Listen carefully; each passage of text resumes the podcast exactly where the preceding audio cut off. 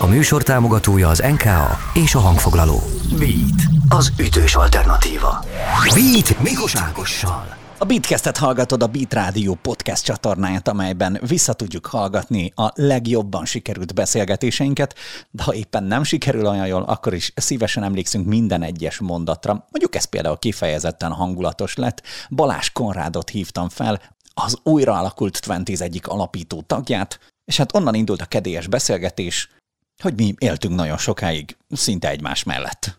Nektek van kötődésetek Szegedhez? Abszolút, hogyha, hogyha úgy nézzük, hogy Hódmezővásárhelyi a zenekar, a budapestiek mindig, mindig elkönyvelnek minket Szegednek, és ebbe annyira nem szoktam belemenni, de amúgy Szeged és Hódmezővásárhely az két külön entitás, tehát hogy hát nagyon. Lehet, hogy, lehet, hogy átjárnak egymás városaiba a szegediek és a vásárhelyiek, de olyan szempontból egyáltalán nem vagyunk szegediek, hogy a két, a két várostábla között 24 kilométer van. Csongrádi vonatkozásban az egy Pest-Buda, tehát hogy már mint nem csak távolságot értve, hanem, hanem körülbelül entitásokat és identitásokat tekintve is egy ilyen Pest-Buda kérdéskör a hódmezővásárhelyi és Szeged. Abszolút, abszolút, nyilván abszolút van átjárás a kettő között, tehát nagyon sok szempontból, nem tudom, a zenekar mostani és korábbi tagjai Szegeden, Szegeden tanultak, vagy Szegeden dolgoznak, dolgoztak. Tehát ilyen szempontból szinergia van a két város között, de a mindennapi élet, meg nem tudom, a gyerekkori élmények tekintetében eléggé elválik egymástól a kettő.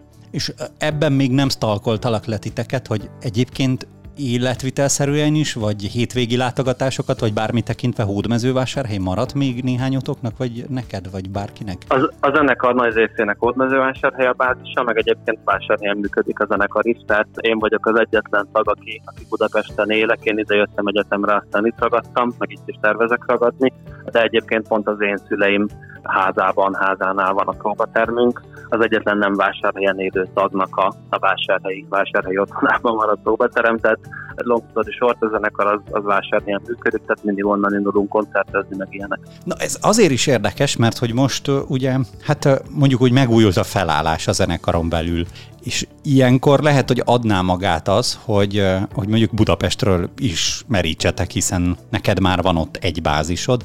Ehhez képest ez egyébként most hoz, hogy zajlott, vagy feltétel volt-e, hogy a környéken legyen, vagy mi történt? Segíts kérlek helyre rakni. A budapesti tag az azért lenne nehéz, mert hogyha én hazamegyek vásárhelyre, akkor általában maradok több napra, és, és kielvezem anyukám finom főztjét és a családom szeretetét, tehát nehéz lett volna úgy budapesti tagot szerezni, hogy utána még őt napokig etetni kell, meg nem tudom, programot kell neki csinálni.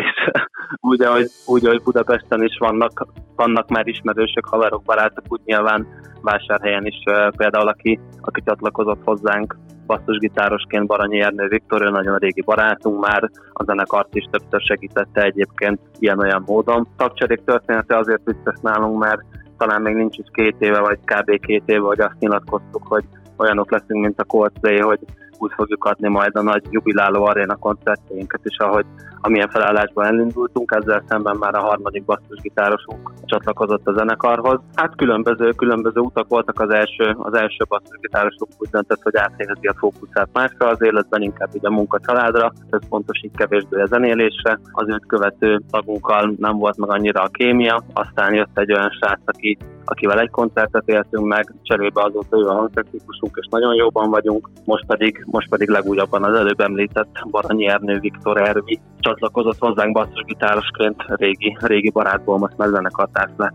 Akkor ezek szerint már a legfrissebb dalban is benne van a keze, vagy neki már a legfrissebb dalban is benne van a keze? Így van, így van, így van. A, a nincsenek barátaimat, azt már közösen írtuk.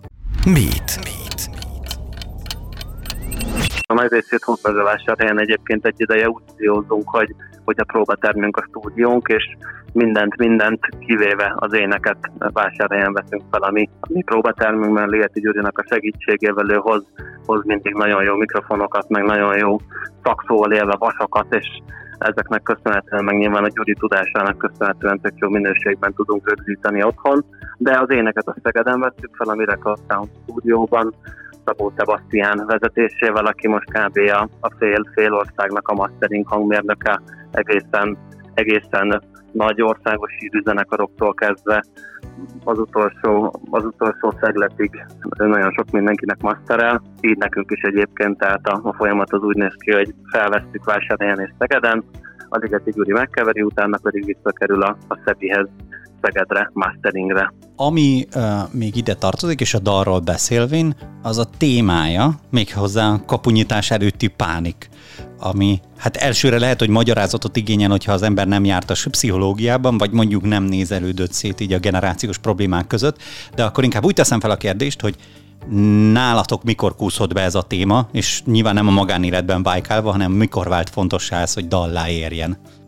Hát igazából a, a gondolatok, amiket megfogalmaztam a szövegben, azok úgy, úgy egy jó pár éve benne vannak a fejemben, meg már egyébként megjelentek más dalaimban is. Elsősorban nekem a, nekem a, a modern világgal, a, a kapitalista mindennapokkal van, van, vannak olyan szintű problémáim, hogy így a rendszer annyira, annyira folyamatos felekvésre önmagunk és céljaink, vagy mások céljainak hajtolásába visz, visz be mindannyiunkat, hogy elfelejtünk magunkra figyelni, és, és a számunkra fontos dolgok, dolgokra figyelni, vagy a személyes boldogságra figyelni, és mások céljai, vagy, vagy, a, vagy a vélt vágyaink, amiket nem is biztos, hogy akarunk, csak éppen vagy a fogyasztói kultúra, vagy a környezetünk, vagy a főnökeink, vagy, vagy a barátunk, vagy bárki csoda.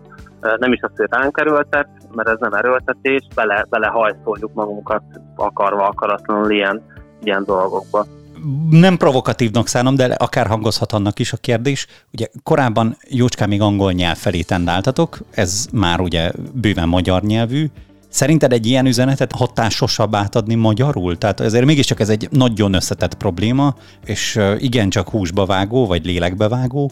Magyarul ez nekem sokkal okébbnak és közelibbnek tűnik. Angolul nehéz lenne elképzelnem, vagy közelinek képzelnem. Abszolút. Mondjuk, mondjuk ez, ezek nem, olyan, nem, nyilván nem olyan problémák, amik, amik csak a magyarokat érintik, tehát hogy ez szerintem az egész, az egész modern, modern nyugati világot, a nyugati társadalmakat érintik, vagy így minden olyan társadalmat, ahol a, ahol, ahol elsődlegesen munkával foglalkoznak az emberek, és, és javakat és szolgáltatásokat állítanak elő. Magyarul mindenképpen könnyebb azért megfogalmazni, mert az ember nyilván az anyanyelvén beszélésének el a legkönnyebben, tehát a, az angol az, az egy idézőjelben kényelmes, kényelmes eszköz arra, hogy ott én úgy szoktam fogalmazni, hogy a klisék sem hangoznak annyira klisésen, mint például magyarul.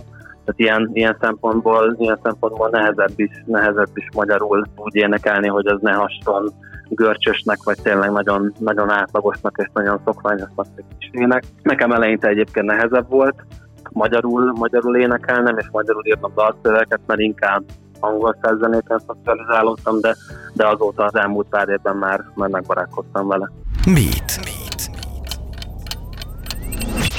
És a dallal kapcsolatosan még érdekesség, hogy ez az első, amit hát egy másik hangszeren írtatok, most majdnem, hogy így egy kicsit a szádba adom a szavakat, de szóval érted. Igen, igen, igen, igen. Billentyűket már egy jó ideje használunk a zenénkben, de, de konkrétan billentyűre, zongorára írt dalunk még nem jelent meg. Ez nekem az elmúlt, az elmúlt pár évben jött olyan kattanásom, hogy elkezdte ugyanazokat a dolgokat játszani a kezem, hogy bármikor, amikor gitárt fogtam, és elkezdtem megbarátkozni az zongorával, ami egy csodálatos univerzum egyébként egészen elképesztő, hogy, hogy csinálhat különböző dolgokat a, a bal és a jobb kéz.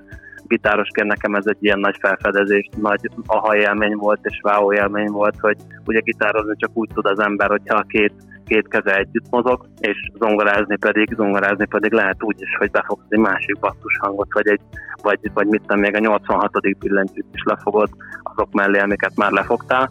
Szóval nekem, nekem ez a dolog nagyon megtetszett, és egyre többet nyomkodom itthon a kis zongorámat, ami egy midi billentyű egyébként, de nem menjünk ilyen technikai részletekbe. C-durban már, már egészen magabiztos vagyok, így lett ez a dal is C-dur, fekete billentyűket szigorúan elkerülve, de most már sokkal is megbarátkozom szépen lassan. Szóval így. A dal címe ugye nincsenek barátaim, és hát ez egyfajta zárókérdés is. Én feltételezem, hogy azért vannak barátaid. A Twenties életében hogyan vonod be a barátaidat, vagy akár ennek a dalnak az életébe hogyan vontad be a barátaidat? Hát ez egy nehéz kérdés, nyilván ez egy ilyen ambivalencia, hogy, hogy, hogy az, a, az a számnak a címe, meg a refrénye, és hogy nincsenek barátaim.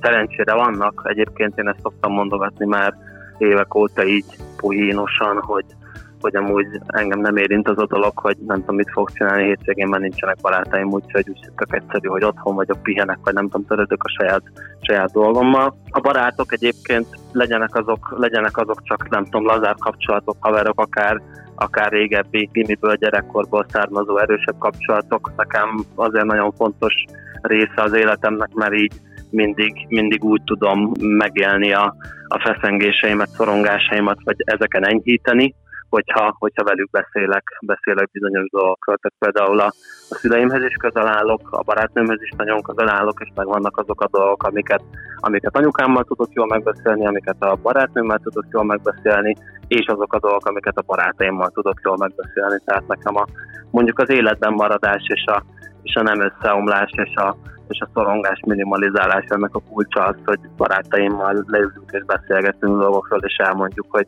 mik azok a dolgok a világban, amiket jónak vagy rossznak tartunk.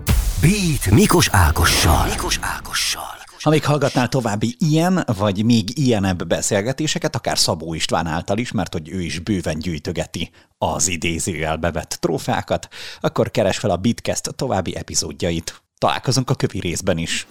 Beatcast. Ez a podcast a Beat saját gyártású sorozata. Beat. Az ütős alternatíva.